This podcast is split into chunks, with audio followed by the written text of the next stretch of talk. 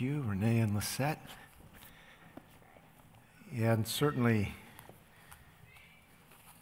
this song reminds us that God's speaking loudly in His creation. Let's pray. Father, our lives are yours. May we be a living sacrifice. I pray, Lord, in this time in your word that we would hear you speaking to our hearts and follow you.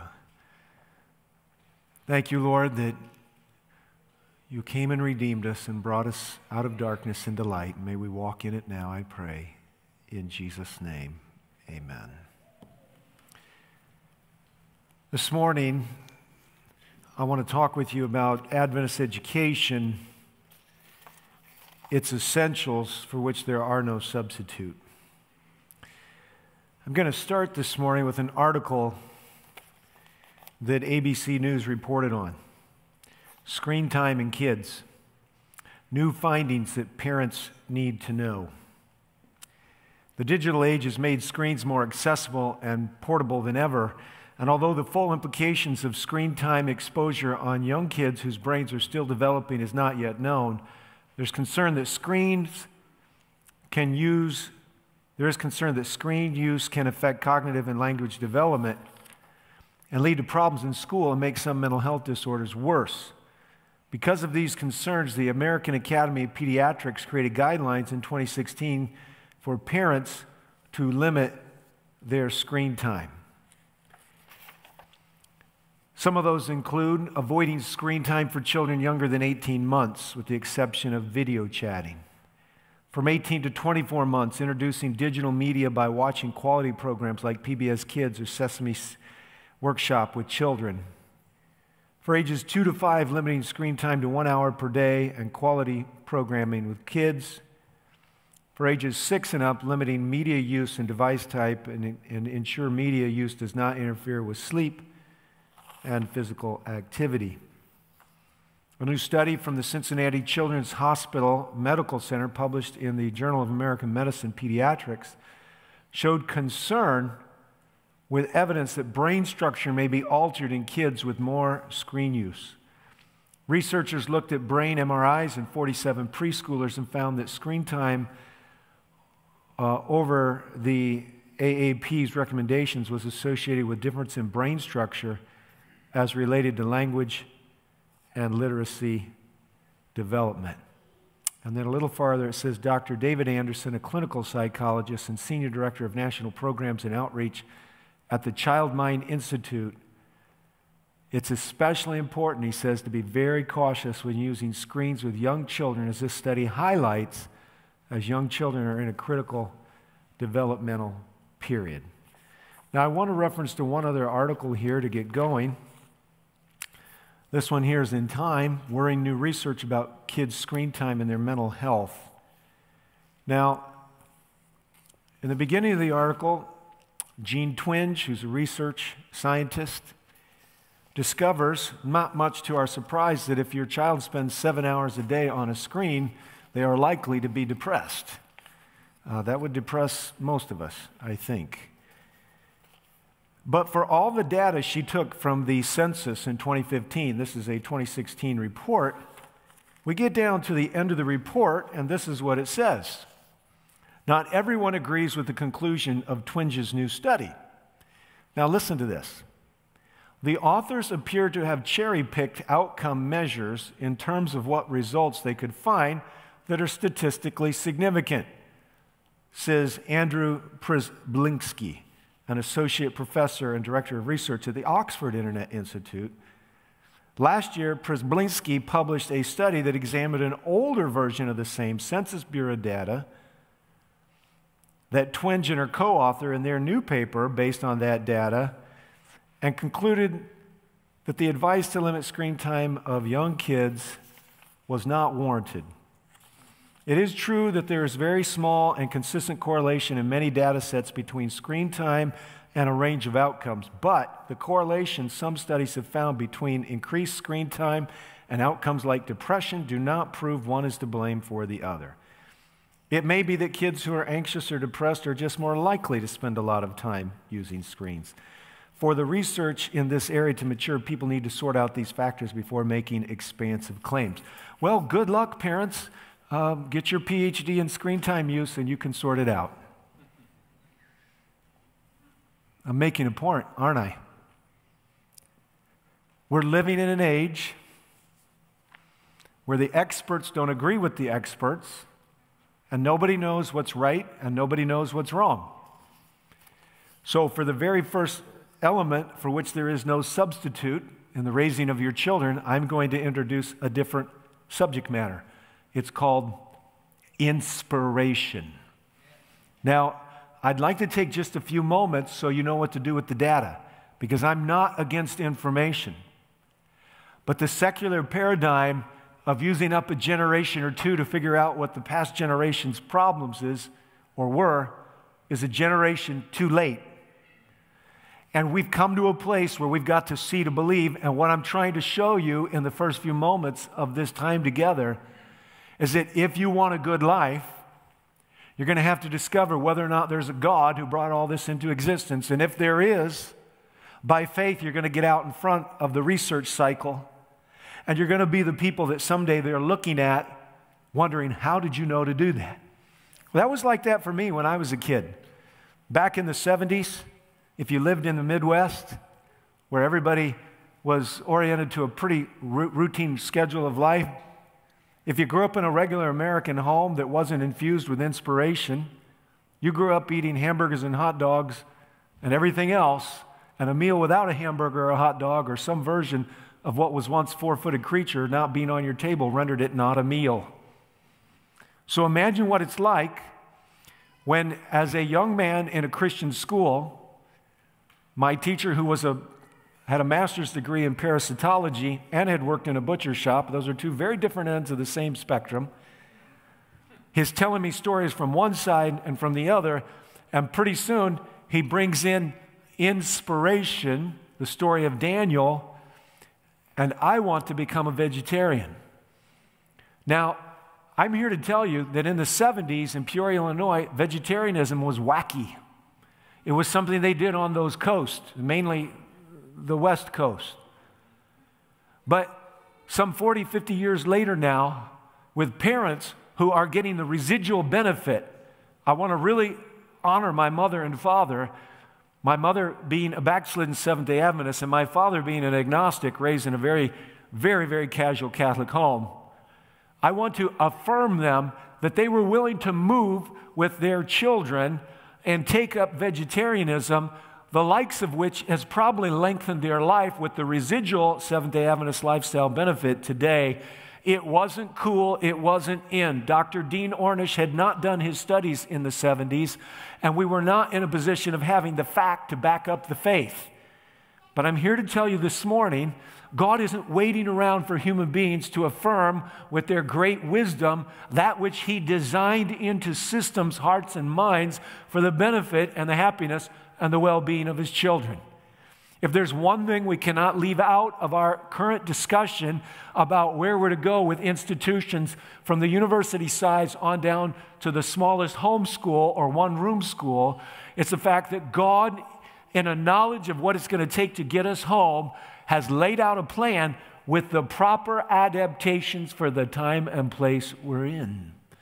We're living in an age in which the devil is seeking to take our children from us. When Pharaoh was going to let Moses go, he says, You go ahead and go, but leave the children behind. And Moses said, No, we will take our children with us. What will heaven be if we don't have our families intact on the other side? Now, last week I went through a litany lest someone should find themselves listening to this message out of context. Not only did I find my salvation a, as a seventh grader at Peoria Junior Academy in a Seventh day Adventist school. Not only did I find my calling in that school, not only did I find my wife from this wonderful Christian educational system, but I want to go a little bit farther this morning and say just a little bit more. It's not just that all three of the major facets of my life are built on Christian education. It's also the fact that I am married to a teacher. My father in law was a superintendent of education. I sat on K 12 board for almost 20 years, now called an education board. And almost every day of my life in ministry, I've had a church school attached to me. And by God's grace, walking in the narrow way, they've prospered. And this morning, should anyone hear me speaking without that picture frame of context, you should think that somehow I had become your enemy except for this one thing is that truth is true, whether it's to friends or whether it's to foes. And God this morning is calling us back to a greater dependence on the wisdom that will never be discovered in the annals of secular research until the cost has been too high. This morning, I'm here to assure you God has a plan to make us the head and not the tail. You know how it was when you had a substitute teacher in school. You didn't learn as much, you didn't work as hard. You tried to get away with more, and sometimes you did. There was that occasional substitute that really understood where you were, where the teacher who had left good lessons plans was going and where they needed to end up. But by and large, a day with a substitute was a day that was a little bit less effective for the achievements of the fuller spectrum of learning. This morning, I'm here to tell you, like you can't leave certain things out of a recipe, there are certain things you cannot leave out of a journey with Jesus and expect it to turn out right when it comes to the discipleship of children. There are no substitutes allowed for certain things. The cornerstone of it all is the book Education. And there's one more book I wish every parent would get and read. Every parent. The book Adventist Home. You put these two things together, and you start to have a team that can't be defeated. Now, my mother moved rapidly into second place when I was an early adolescent in that church school. Oh, I fought her. That day she took me out on the step at my uncle's house at the end of a little mini vacation, which we almost never got. She ruined my vacation. There I am standing there in Sugar Grove, Illinois, not far from the deceased Broadview Academy. And she's telling me that when we go back, I'm going to a church school. And I'm telling her, I'm looking down at her because I'm taller than she is. And I'm telling her, I'm not. And she's looking at me with that you, you, you better remember who you're talking to. Look, I am. And you are. And I want to tell you, it's not many months into that experience before my teacher is now the primary person shaping my life. My mother understood that that teacher was her friend, even though that teacher had taken over the position of greatest influence. When it comes to working together, when a pastor and a teacher, or a parent and a teacher, I should say, work together, certainly pastors and teachers for sure as well, but slightly different setting, you begin to get the team that can't be beaten. Now, my mother taught me that teacher was the voice of authority. And that voice was to be obeyed. And never once well, maybe occasionally, but I don't hardly remember a specific time, did my mother ever say a word against our teachers. My mother understood that the goal was to take this little child that actually came from her womb, who had some problems. Some of them were hereditary, some of them were environment, and some of them were self chosen by the person himself with the name Ronald Paul Kelly Jr. And she figured she needed as much help as she could get to get him from the ornery little child he was to an honorable adult. And along the way, she knew compromising authority would compromise the process. Your children will endure the hands of even a not so good teacher, but they will not endure well a divided environment. It goes for marriage between husband and wife, and it goes for parents between parents and teachers. I don't know how many behind the scene conversations my mother had with my teachers. I found out later on she did, and I'm glad she did because she was following a biblical narrative. Take your Bibles and open them up to the book of, Le- of Leviticus. Leviticus chapter 19. Probably the most quoted and least observed scripture in the entire Bible. Leviticus chapter 19. And I'm going to do this on my device this morning. Leviticus chapter 19. And let's go to verse 17 and verse 18. Leviticus 19, verse 17. Uh, this is the King James Version. Thou shalt not hate thy brother in thy heart. Thou shalt in any wise, which means you do this, rebuke thy neighbor and not suffer sin upon him. Thou shalt not avenge nor bear any grudge against the children of thy people, but thou shalt, can we say it together? Love thy neighbor as thyself. Oh, we quote it left and right. But when it comes down to the actual practice of not letting those bad feelings grow in our heart and speaking frankly with our neighbor, in this case, maybe our children's teacher, we don't do it, not like we should. And for those of you that do, praise the Lord, your children will rise up someday and emulate you and call you blessed. But here's the fact God never designed that ill will should go, grow in the fabric of his family. And so he determined that for those things that need to be discussed. And by the way, there are some things you just dismiss. They were little, they were insignificant, and they're not going to hang on you. But for those things that need to be discussed, they are to be discussed so that the feelings can't grow inside of you. And the failure of do this is a disservice and it is a absence of Christian integrity for the teacher in this case. And it's a disadvantage to your child because you cannot not tell your story. So, those little feelings that nurture and grow with the hand of the adversary of your soul and your children's souls, they fertilize very well. And those little feelings that grow into stronger resentments and questions and suspicions and doubts, they pop out and they wound your child's ability to be properly discipled by the teacher.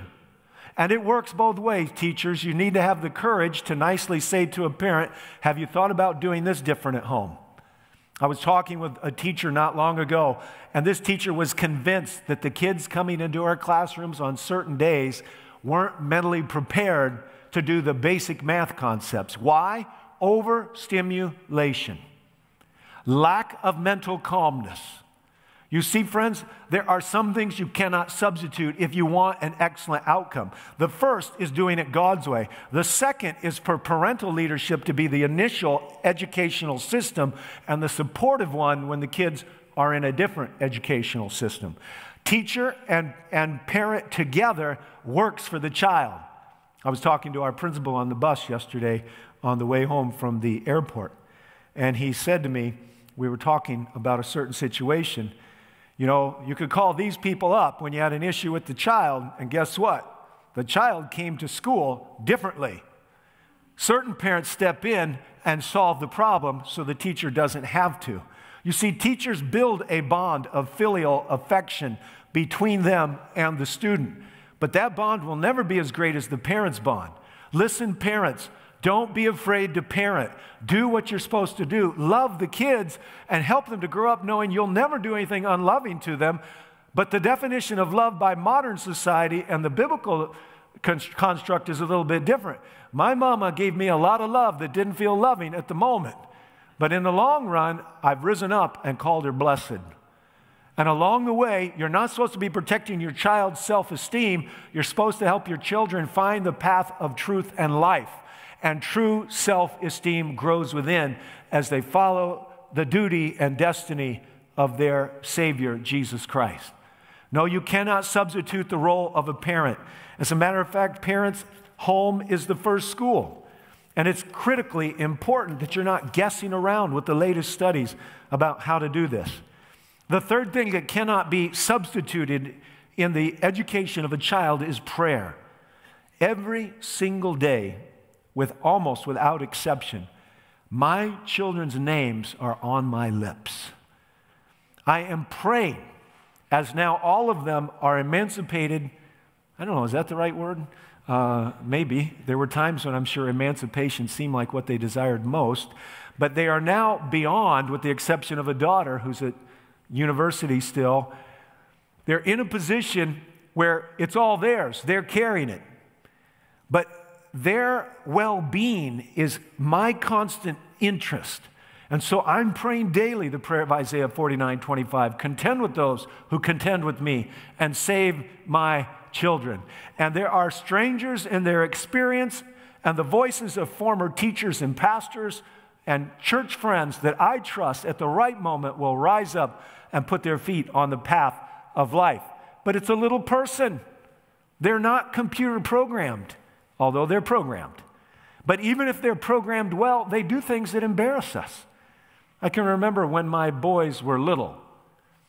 You know, you never want to be the parent of the first grader where the teacher is giving you a piece of paper, and on the piece of paper there are things drawn that you're saying to yourself, why are they drawing this? And the teacher's asking you the same thing. And it's like, why do my kids have to be the only kids that do this kind of stuff? You know, the truth of the matter is, you don't go from the beginning to the end without an amazing journey through the valley of humbleness, realizing you're dealing with a person who can make their own decisions. Praying for a sensitivity of the Holy Spirit, praying for their teacher. There is no substitute. The Bible says, Brethren, pray for us. This is Paul's admonition to the Thessalonians, and it should be our admonition for each other. In the book Steps to Christ, Ellen White says we should pray for each other and let the person know we're doing it. Who needs a little encouragement? Who's on your prayer list? Let them know. Put your teacher on the prayer list and may God bless them as your partner. There are three other things this morning that I want to talk about that are imperative, there can be no substitute for. In the book Education, writing on the school of the patriarchal age, she suggests there were three things that comprised the study of these younger men and women. The first was labor, it wasn't study. Now, we've substituted leisure for labor. As a matter of fact, the great goal of everyone's life, if it's untouched by the sanctifying influence of Christ, is to get as leisurely a life as soon as you can get it, with as much money as you can get it, so you can have the good life. But labor is a cornerstone of character development, and character development is a cornerstone of mental energy, focus, and receptiveness. A character that is built around labor done well for ministry to other people is a character that shapes itself well to learning and the receiving of information. The Bible says, whatever your hands find to do, do it with all of your heart, your mind, your soul, and your strength. The New Testament says, do your work as unto the Lord, not as unto man. What higher motivation can there be? Every job done well produces good esteem in the heart of the doer. Every job done sloppily turns work into misery and something to move out of the life as fast as possible. Ellen White articulates it in this book. It is shoddy work that actually ruins a person. So every time my mother would go into the front room, and didn't I love it when she'd do this? Didn't take me very long to figure it out. Ronnie, vacuum the front room. I got the vacuum cleaner out, and I did dutifully unto myself as quick a job as fast as I could do it. I didn't realize that as soon as I was done, she was going to come in and move the footstool. She was going to look behind the door. And her admonition to me was more than an admonition, it was a jetty directive, Jetty being her first name. And it wasn't just that I would move the footstool and do the footstool over, she would say, vacuum the whole thing over. And as I vacuumed the whole thing over, I learned very rapidly that a job not well done would not be well received. And consequentially, I began doing better work. I can remember she'd play a, a motherly trick on me, which probably most kids already know, but uh, nobody liked to clean the bathroom at my house, so it was a job that she eventually gave to me. And I'd go in and I'd clean the bathroom. You know, you got to, as one person said, you got to hug a toilet to clean it. And uh, you scrub in the bathtub with that Ajax. And, you know, you don't want any ring around the bathtub. My mother would come in and she would look at the job. And I'm assuming at this point in time I had figured out to do it well. And every time I'd complain about cleaning the bathroom, she'd say, Ronnie, you do such a nice job cleaning the bathroom. You do a very good job cleaning the bathroom. There were two ways of approaching it. One was the that brought the standard up, and one was the affirmation for a job well done. I would hate to live in a home where that affirmation didn't exist. But whatever my hand found to do, even though it was not in a Christian home, I was being taught to do it well. And by the way, while we were on our trip to Florida, there was an inspection of the living quarters of our young people, and they were in spirit and in plan to be kept orderly. Labor. Is your life set or is your life too busy to teach your kids to work? It is very hard to teach somebody to work. If you want proof, just find the person in charge of the kitchen at the academy and ask them how many good workers come through. It's very hard to teach somebody how to work. That's a mom job, that's a dad job, and it's to be added on to with a teacher's role at some point in time. But labor is not in the way, labor is the way. The second thing that was a part of these patriarchal family schools was study. And you say, well, of course. But the study that was done was done with a purpose for not just achieving a pragmatic end. We weren't in those days yet into the full uh, blown up or unfettered capitalistic model. And by the way, lest someone have any doubt, I believe that capitalism works, especially when there's a church and a structure of homes strong enough to put some conscience on it. And when there's no conscience on capitalism, it's in trouble. And this is where we find ourselves today. But I'll leave that for another moment in time. The third thing for which there can be no substitutes, and the last in my list this morning, is meditation. Now, if you were to look at the three components of the patriarchal school system, if you want to call it that, the homeschool even, you found labor, you found study, and you found meditation. Now, of those three, the only one in modern society that's still highly prized, at least by most, is the middle one. You got to be able to make it through the LSAT or the MCAT or whatever it might be. It might have been the Iowa Basics when you were a boy or a girl, and now it may be the MAP studies. But whatever it is, we find ourselves greatly out of balance. Consequentially, just like your engine, when only three out of the four cylinders is running, it's a little bit of an unpleasant ride. God is calling us back to reinstitute the value of the hand as well as the head, labor as well as study, and thirdly, meditation. What does the Bible say? Be still and know that I am God. Now, I want to ask you when does being still become advantageous to a mind? Do you wait till you're 21? Till the programming's all done? Because we've substituted leisure for labor in the first of the three legs of this curriculum stool. And in the last, we've substituted sensation for meditation. And consequently, every child, some of them now more and more younger ages, having devices like this, usually a little bigger when they're little, stuck in their hands, we're finding it's reshaping brains. It's changing the emotional fabric of who they are. But if the parents are too busy, how could we ever expect a child to learn biblical meditation? Now, in one of the articles I looked at uh, preparing for this message, there was a mother holding a baby in one hand. It was a drawing, and she was holding her device in this hand. So here's mama, baby here, device here.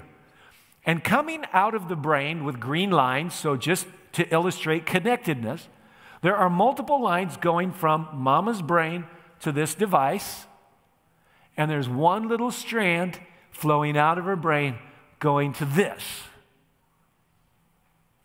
Parents are oftentimes leading the way the wrong way. Now, I'm not here to discourage a parent today. The worst discouraging things for me as a parent is when the child is 16 or 17 and sitting in the jail and I'm getting a call, would you go see them?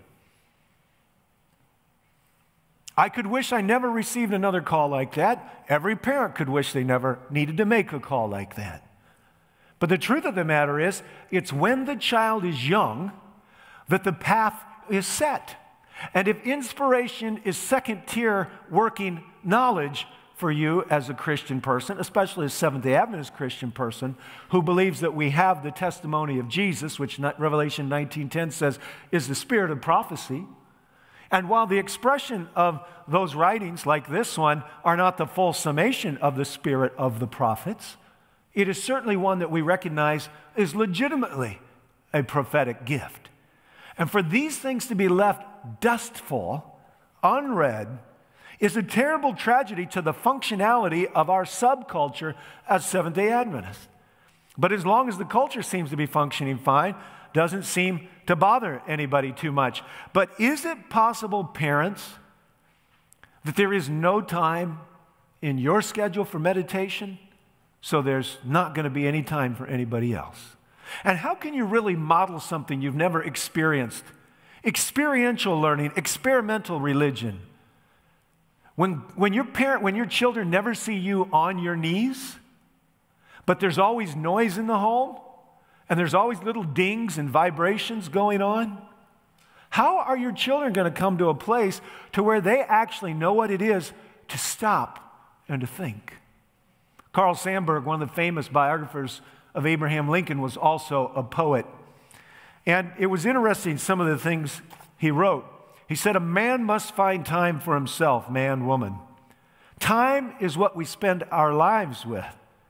And if we're not careful, we find others spending it for us. You could almost think he was a secular prophet. It is necessary now and then for a person, a man, to go away by himself and experience loneliness. To sit on a rock in the forest and ask himself, here goes. I don't know that he made any real profession of Christianity. Who am I? Where have I been and where am I going? If one is not careful, one allows diversions. This is clearly a pre digital writing.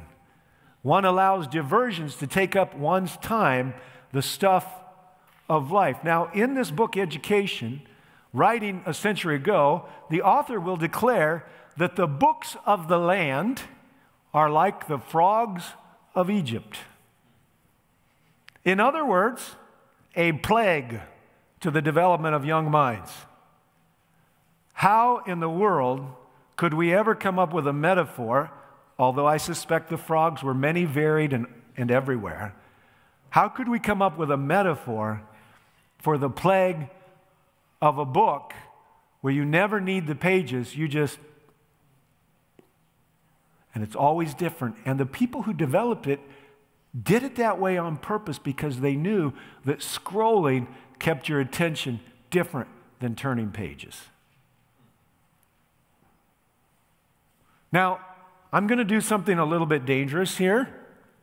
I'm going to quote some research that could be misquoted and may end up being someday, but I'm going to take a risk because I'm holding in my hands a article from the Washington Post that says Harvard neuroscientist. Meditation not only reduces stress, here's how it changes your brain. Now, obviously, this is not biblical meditation because the Washington Post and Harvard, though it started as a theological school, has very little interest in establishing the biblical narrative. But let's just, for the sake of contemplation, consider that the devil, knowing the value of biblical meditation, would create an alternative that would not be totally without merit and benefit. So, let me say again to all those watching live or online, I have not the slightest interest in affirming yoga or any other of the mindful practices that the New Age has turned to as they've turned their back on God. But if you think the devil's not smart enough to pay attention, and if you think he doesn't know how to combine truth with error, and if you think he doesn't know there's benefit in stopping for a while, just read the article. And what you'll find is, is not only does it do all kinds of things, we found differences in brain volume after eight weeks in five different regions of the brain of two groups.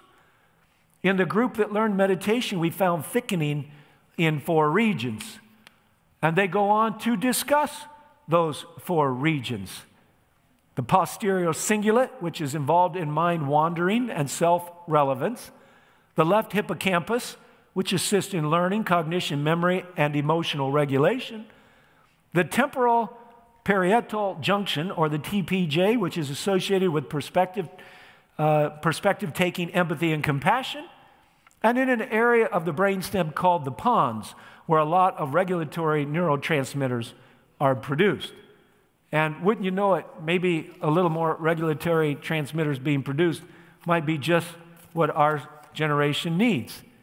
And in this article here, it touts a whole list of mind, body, and spirit outside of the Bible, all kinds of things, builds knowledge, self knowledge, improves empathy, increases compassion, helps relationship satisfaction, helps sleep, eases stress, reduces loneliness, fosters a healthy body image, and that's just in the spirit circle of these three overlaid circles. Would any of us be surprised without our PhDs in neuroscience that stopping to think about life for a little bit would have some benefits? To stopping to think about our destiny would have some benefits? When you go on to look at the article a little bit carefully, it quotes a study. Meditation may just be exercise for the brain, may not be just, may be exercise for the brain. In fact, a 2009 study from UCLA researchers showed that MRI scans of long term meditators revealed that certain parts of, their brain were larger than those of a control group, particularly in regions known for emotional regulation. Maybe that's why meditation is included in the discipleship program of the young. But not only is the devil not content to trade in meditation for sensation, he wants to totally destroy the interest that's in a human heart for thinking seriously about anything except the next dopamine fix. Now, I want us to think about this. You could go to the latest science and you can say, oh, maybe we ought to do this. Science is affirming it. I'm not running away from science. All of the nutritionists have caught up with the vegetarian and vegan living. Well, not all, but lots. Should I be surprised that eventually science, without any, with, with some measure of honesty, humility, and integrity, ends up coming closer and closer back to the Word of God? Now, if you're a parent today or just a child of God, don't we have portions of the Bible, like in Philippians chapter 4, that says, Whatsoever things are? Could we look at that for just a minute so that we could see where our brain should be? Let's go over to the book. Philippians chapter 4. That little book to Paul's favorite church. I don't have time to prove that, but I could do it pretty easily. Read the book Acts of the Apostles, and you'll find out. Paul had a favorite church. It was this one. And when you read the book, you can see why. He doesn't have to say very hard things to this church. But when we come to the element of Paul's life, we find ourselves looking at the kinds of things that would fill a mind with happiness self regulation, an understanding of what matters. Verse 8 Finally, brethren, whatever is true. Now, I don't want to be too wooden, maybe more wooden than the Apostle Paul was.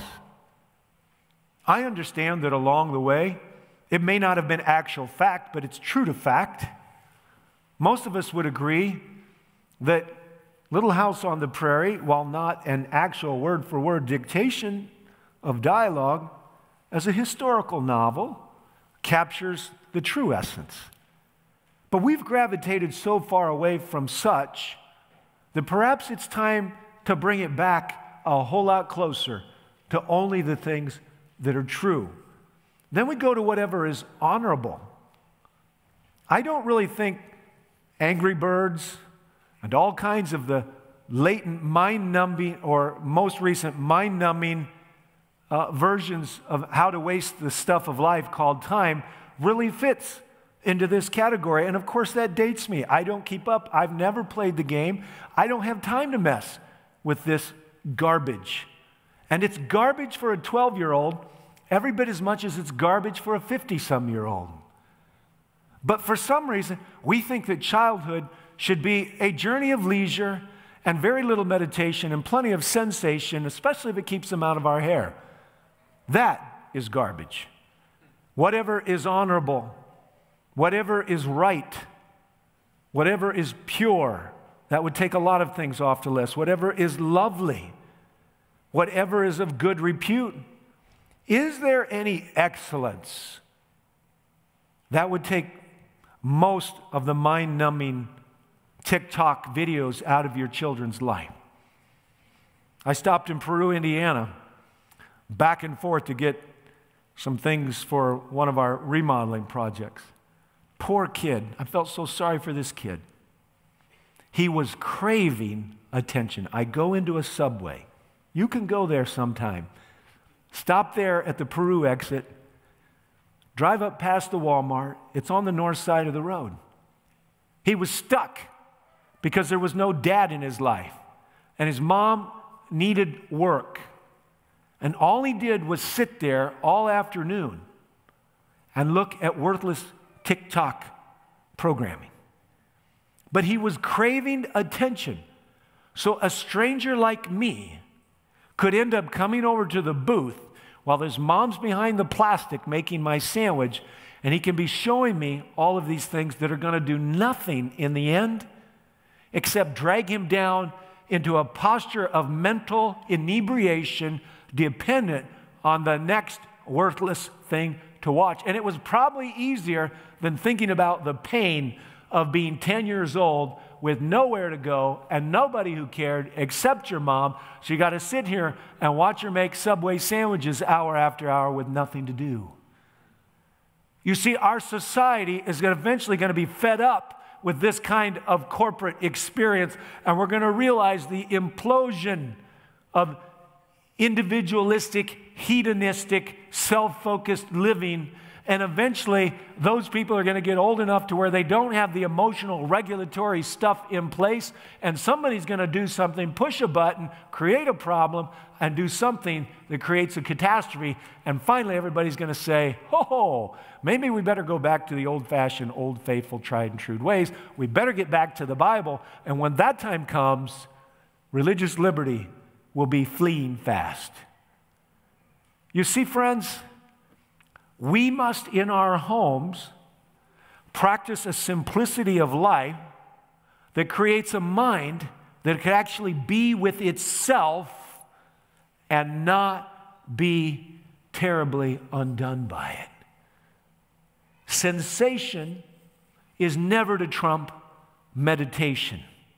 And by the way, I'm not sure I've ever seen a group of young people more mesmerized than when those dolphins there off Key Largo were providing us an impromptu show.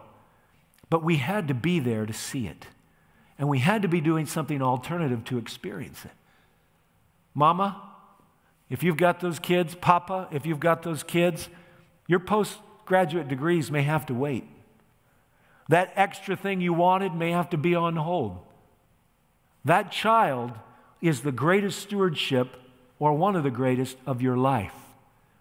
And God intends that your personal self development falls in to the personal journey He's chosen for you, which is the shaping of a life, the architecting of a future.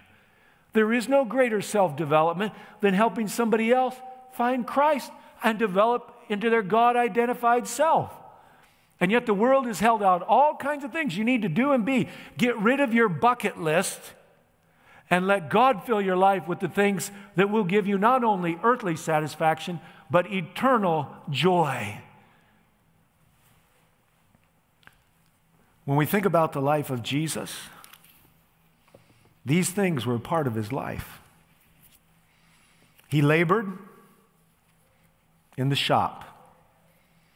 He never acquired a formal education in the way we think of formal education. But he did study, the Bible being the center of his journey. And you know that Jesus withdrew every day, as was his habit. And his contemplation of God's will for his life, his Father's will for his life, and his communion with heaven shaped Jesus' journey in such a way that you and I are living a confident hope. This morning, I want you to ask yourself what substitutes has this culture woven into the fabric inadvertently of your life? And if the appetites of your home are wrongly calibrated, it's very, very important that you wisely and patiently bend them back. There's a reason we go out into nature with our kids. Ellen White tells it, it has the power to undo the wrong thinking of the world. It has the power to deal with fashion, which, by the way, is tied to a lot of immorality these days. It has the power when we go to working to create strong thinking, she says. But if the appetites of my home have been on the wrong trajectory, changing that trajectory is going to require so much prayer, so much patience, so much wisdom, and now it's time for good substitutions. The six things I've mentioned here today, none of them can be substituted. There's no substitution for inspiration. There's no substitute for, substitution for mom and dad being mom and dad. There's no substitute for the praying teacher. There's no substitute for prayer. There is no substitute for teaching your young people to work. And if you're not a worker yourself, it's time to become one. There's no substitute for good study, and there's no substitute for meditation. A life too full is a life of wasted probationary opportunity. We are living in the last days. The clear thinking of Daniel is to be the clear thinking of our kids. Yes, they will suffer because some of their very friends with Seventh day Adventist parents will get to do the things that will lead to eternal damnation. Is that too strong? They will sow the seeds and fertilize them with the parental affirmation that actually destroy a love for what's pure and holy and good. And you'll have kids who can't see the end from the beginning, and they'll wonder why you're the great killjoy. Could you be loving, beautiful parents and trust that your kids will eventually see beyond the superficiality and the temporary to the great rock of Christ's love in your heart and live under the shade of your home. Friends, Jesus, when he came here, made time for each one of these things. He lived his life according to the constructs of the word he had directed should be written down. He obeyed his parents, and his parents sought the life they were directed to give him. He did not receive the affirmation of the scribes and the Pharisees, which means if your kids don't either, if your kids don't get their dream job because their convictions stand in the way, the real goal is to see Jesus coming in the clouds when all of our hopes and ambitions of a pure nature can be realized beyond our wildest imagination. Jesus made time for prayer. He actually knew his Father through the human experience. Jesus learned to love to do good work, and Jesus studied this word, and Jesus would go for those walks and he would take that quiet time to reflect on his purpose. And that purpose, from the beginning to the end, was leading him to a death. That death was my death. I'm on a probationary journey.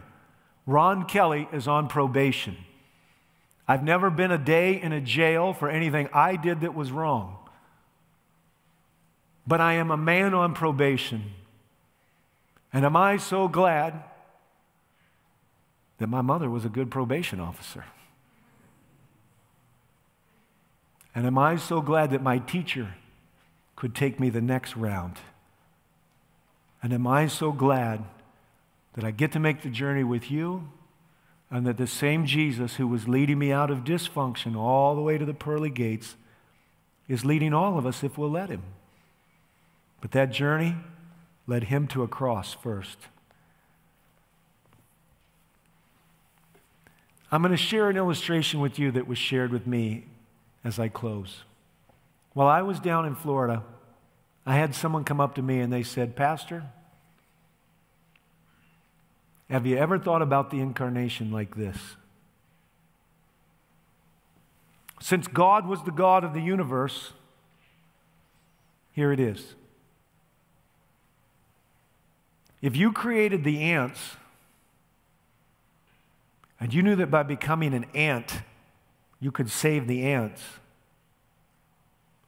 But you knew you would never be a human being again. You would always be an ant. Would you do it? Now, let's get past all the obvious limitations of the illustration for a moment. And let's make some time to think about what it meant for God to become a man. Is it too much for us to let God reshape our hearts so that we could have what He paid an eternal and infinite price to give us?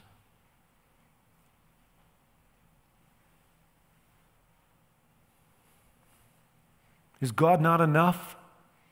I stood for 45 minutes on that long boardwalk that some of you saw. A network engineer was camping next to us from Washington, D.C. I had no idea this man had a very fundamentalist religious background.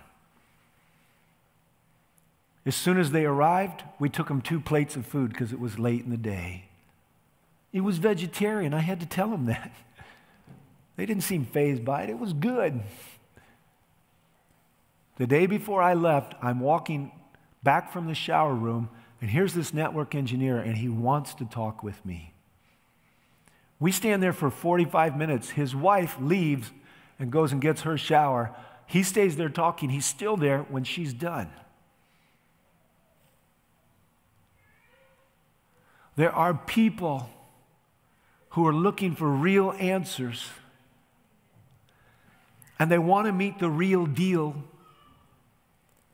and the one thing he wanted to know is why he should listen to me. It wasn't disrespectful, but in effect, why should Seventh day Adventism, and I mean, we kind of covered a lot of bases, why should Seventh day Adventism think that somehow it's the real deal? And how would he know it? And I had to tell him, you'll have to find out from God Himself by doing what God tells you to do as you encounter Him personally yourself. Yes, the scriptures can be used to twist and prove anything you want, but in a sincere and humble heart, the scriptures will speak peace. It's hard if you've been raised in a Seventh day Adventist culture that's not very Christian, and there's no cross. And I fear that's where Seventh day Adventism finds itself today. Lots of theology and little cross. But it's the journey of the cross that leads the way home. Wherever you're at, would you let inspiration be what it's supposed to be? And parents, would you be partners with teachers? And teachers, would you be prayerful suppliants of the throne of grace to partner with those parents? And could we all accept the renewed dignity of a job well done physically? And yes, we all put value on learning. Secular society does the same. But could we pause and be still and think about why we're here? And what it costs for us to leave here. Great drops of blood flowed from Jesus' brow. He wouldn't turn aside. Praise the Lord for Mary. Praise the Lord for the Holy Spirit. Praise the Lord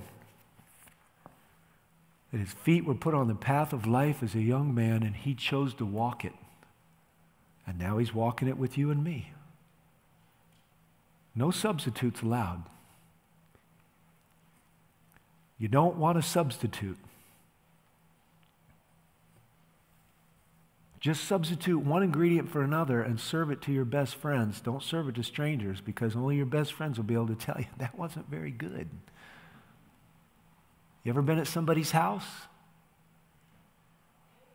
I had a relative once when I was living here going to school. They came to the little house we lived in and they brought a pie. I think it was a peach or apple pie. I think they messed up on the baking powder, baking soda thing. And I felt like I was eating one bite of aluminum after another. And I didn't want to hurt their feelings, so I chose to suffer. And I ate the whole thing. No substitutes allowed. And someday, when we walk through the pearly gates, and Jesus says, Welcome home we will belong and we will be at home. Until then, may our homes and schools and churches be what He's leading us onward and upward to be. May God bless us in that journey.